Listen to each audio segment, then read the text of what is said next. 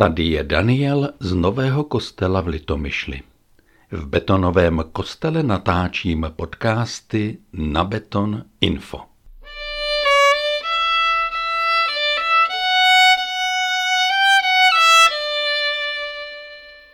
Prorok má svůj zápisník a do svého blogu si píše jenom něco – Zapisuje si věci, které mají význam a důležitost pro jeho práci, tu prorockou, a zcela opomíjí kronikářské zápisy. Tak třeba u Izajáše v sedmé kapitole. Král Achas, jeden z těch panovníků, které zažil Izajáš, má životopis zapsán na jiném místě než v prorokově blogu. Zapsali jej kronikáři ve druhé knize královské a ve druhé knize kronik, letopisů, nebo jak se někdy řecky říká, paralipomenon. Dozvídáme se tam, že Achas nebyl dobrý král.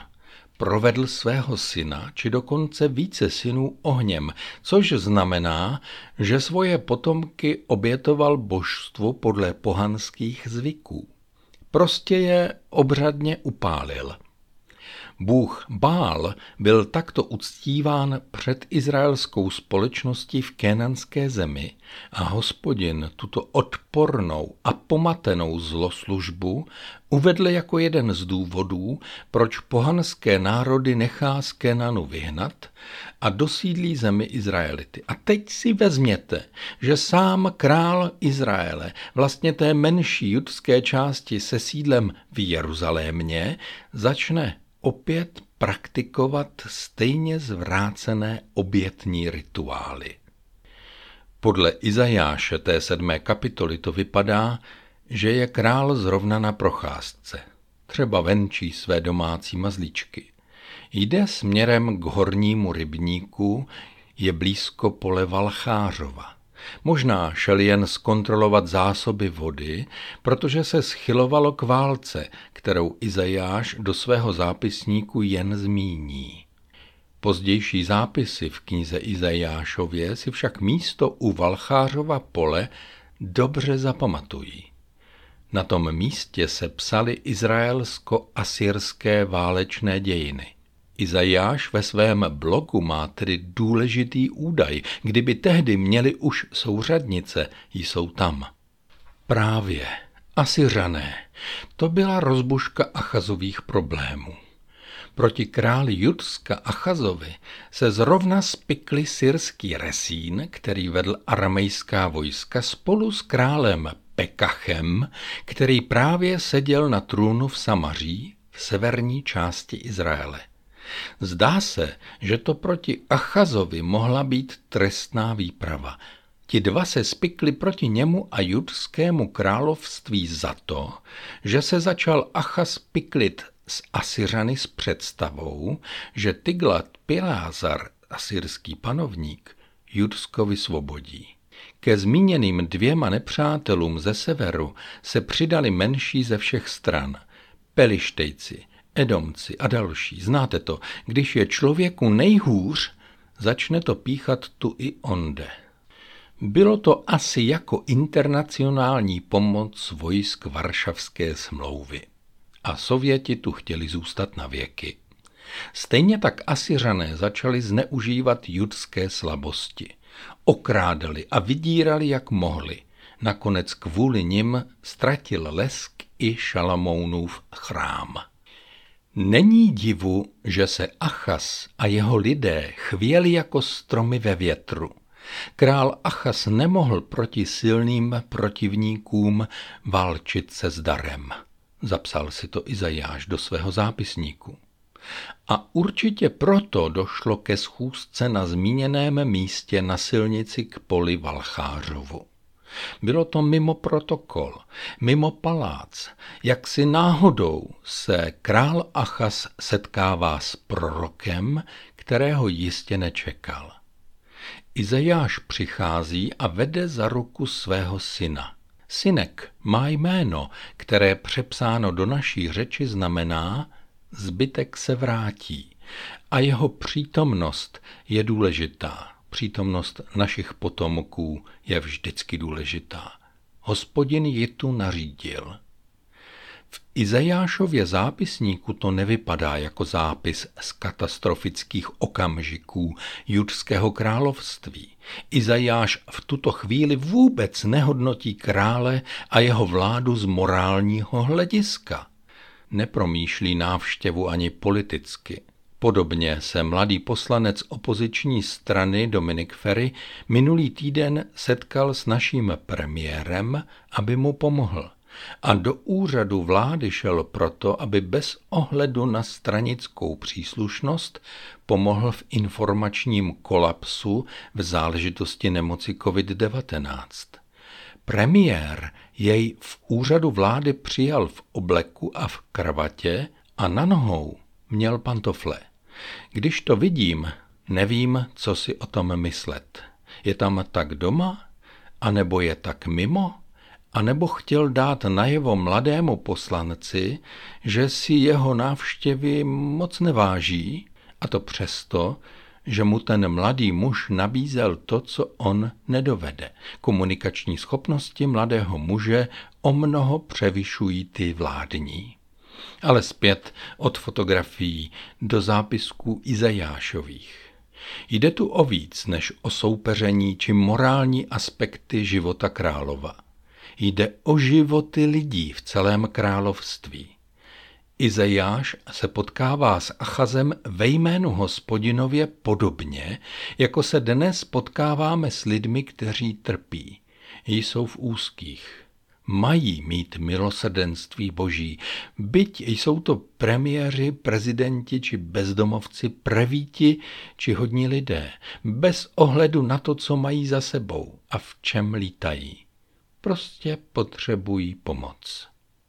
A zvláště dnes stojíme čelem v čelo virům, které nás přepadají nečekaně z různých stran.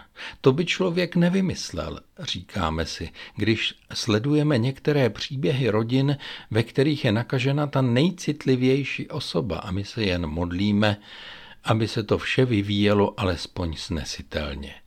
Myslím na jednu babičku, která je jediná pozitivní na koronavirus v blízkém domově seniorů, opečována svými milými i personálem s největší pečlivostí. A přesto v určité chvíli přišla do kontaktu s nakaženým a virus zapracoval. Je v rukou božích i lidských. Zpět do sedmé kapitoly k Izajášovi. Prorok má pro krále Achaza výzvu, aby se uklidnil. To samo mohlo krále vytočit. Jak? Zachovej klid. Všichni ví, jak náročným obdobím prochází celé království a tady se někdo producíruje s malými dětmi a uklidňuje mě. A ještě mluví o nepřátelích tak pohrdavě, jako o čoudících oharcích. Dovedeš si to spočítat, Izajáši? Víš o jejich vojenské síle?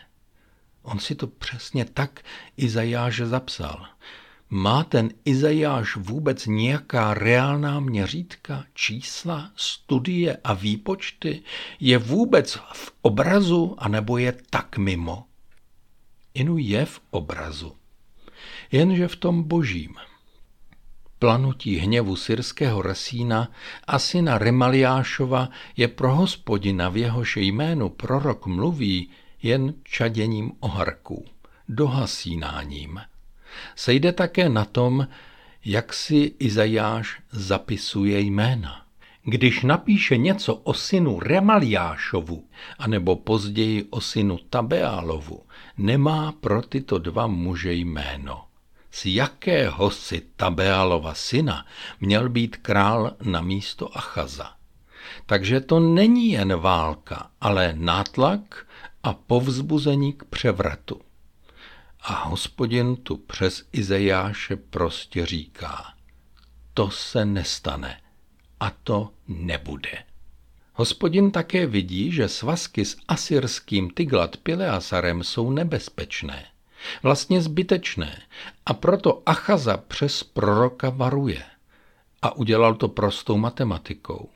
Hlavou aramejského města Damašku, my jsme zvyklí říkat syrského, je Resín. Fajn. A v Samaří v severním Izraeli je hlavou syn Remaliášův. A oba dva mají jen určitou lhůtu, nic víc. Víc hlav nemají. Ale Achas má ještě šanci. Pokud uvěří slovům poselství a spolehne se na hospodina, obstojí, pochopí souvislosti, najde nakonec řešení. Jestliže neuvěří, zapsal si Izajáš, neobstojí. Obsahem toho, co je pod slovem věřit, je dobré se zabývat. No tak jistě neznamená to složit ruce do klína. Achas se má spolehnout na boží pomoc a udělat všechno, co může. Věřit znamená, že ve všech bojích prostě nechá místo pro Pána Boha, že se nebude jistit Asyřany. Pak to věřit znamená, že některé věci nebude dělat, protože jsou zbytečné. Je to krásné místo pro dnešní dobu. No, noste roušky, držte rozestupy, pěstujte ohledu plnost a věřte v hospodina. A chovejte se k sobě navzájem s pochopením, s úctou a láskou. Dělejte, co můžete a něco nedělejte. Mnohé pochopíte a díky této víře obstojíte. Izajáš si v tu chvíli do blogu zapsal náhlou změnu v ději. Hospodin začal mluvit sám. To je vždycky skvělé, když prorok může stichnout a mluví jen šéf, hospodin. To si Izajáš zapsal jistě rád. Nakonec jen hospodin totiž ví, jak je to s Achazem a jen hospodin zná způsob jeho myšlení proto mu nabídne poměrně skandální možnost. Hele, řekni si oznamení. Tohle pán Bůh u lidí občas snese. V podstatě jej to ale velmi dožírá, když lidem nestačí jeho slovo. Tady to ale sám Achazovi nabízí. Dokonce mu dává i rozsah možností. Hele, sáhni si hluboko do Šeolu, anebo si žádej vysoko z výšin, jak si zapsal Izajáš. Snad někoho z mrtvých si má žádat, anebo anděla přivolat? Co bys chtěl, milý králi, jako potvrzení? Že to není zrovna hospodinův styl dávat takové možnosti, to dobře pochopil v nové smlouvě apoštol Pavel, když píše do Říma. Poslechněte. Avšak spravedlnost založená na víře mluví takto – Nezabývej se myšlenkou, kdo vystoupí na nebe, aby přivedl Krista dolů. Ani neříkej, kdo se stoupí do propasti, aby Krista vyvedl z říše mrtvých. Co však praví? Blízko tebe je slovo, v tvých ústech a ve tvém srdci. Je to slovo víry, které zvěstujeme. Vyznáš-li svými ústy Ježíše jako pána a uvěříš-li ve svém srdci, že ho Bůh vzkřísil z mrtvých, budeš spasen. Hospodin nabízel víru také Achazovi a tady mu vyšel vstříc. Tady si králi fakt řekni, udělám to pro tebe. Věděl, jak na tom král je, že je to vlastně modlář, zmatený a pověrčivý. Ale tady je v úzkých on i celý lid, kterému vládne. A proto je možné dělat výjimky. A Achas tohle rázně odmítl. To se Izajášovi těžko zapisovalo, ale je to tak. Král odmítl. A zdánlivě pravověrně. Je to k pousmání. Snad znal slova žalmu či zápisy z knih Mojžíšových. Nezatvrzujte svá srdce jako při sváru v Meribě, jako v den pokušení na poušti v Mase, kde mě vaši otcové pokoušeli, kde mě chtěli zkoušet, i když viděli mé činy. Občas i náš pan premiér zacituje nějakou modlitbičku a pan prezident se naučí slova jiné modlitby jako bonmot – i těm největším bezbožníkům se občas hodí, že znají zbožné formality a odpovědi, ač neví, o čem mluví. Tak teď Achas, on prosím nechce žádat a nebude pokoušet Pána Boha tím, že by si vyžadoval nějaké znamení, ač mu to hospodin sám nabídl. A v tu chvíli se ozývá ne hospodin, ale Izajáš přibližně tak, jak mi to říkávali rodiče. Hele dost, nebo dostaneš takovou facku, že se ti hlava otočí kousavým dozadu. A tady to zní přesně, i řekl Izajáš, slyšte dome Davidův, což je vám málo zkoušet trpělivost lidí, že chcete zkoušet i trpělivost mého Boha? Takoví panovníci a vůdci lidu, kteří na svých lidech dělají spoustu pokusů a tak zkouší jejich trpělivost, nemohou počítat s poklidem. Jednou jim to jejich voliči spočítají a součet podtrhnou. Nikdy v tom nejede jen jeden prezident, král či předseda. To je vždycky záležitost týmu. A tady je to dům Davidův, královský dvůr, který se piklí z Asiřany na úkor svých vlastních lidí. Na lidech to mohou zkoušet, jak jim to dlouho vydrží, ale hospodina nemůžete trénovat. Test jeho trpělivosti není doporučen. A Izajáš, držíc za ruku svého syna, ohlašuje boží znamení. A není to sekvence trestů, nemoci, pádu, smrti či něčeho podobného. Je to sekvence ještě silnější. Otěhotnět, porodit a dát jméno. A vykonavatel? Bezejmená dívka. Křesťané všech staletí pro ní vidí jediné jméno – Maria – a pod jménem Immanuel vidí Ježíše, který naplnil na svém těle význam toho jména. Immanuel to je Bůh s námi. Ale v knize Izajášově vůbec není jasné, že by to takto bylo. To je, to je pochopení, které máme my, my křesťané. Achas slyší ještě dovětek. Izajáš začne mluvit o nějakém dítěti, a my vlastně vůbec nevíme, zda nemluví o svém synovi, kterého vede za ruku, nebo o Immanueli, o němž byla řeč před chvilkou, a nebo zda to dítě, které se narodí, není ještě jiný syn, dokonce syn králův, zda tím neprasklo nějaké tajemství, protože budoucnost dítěte má jistou souvislost s Davidovým domem.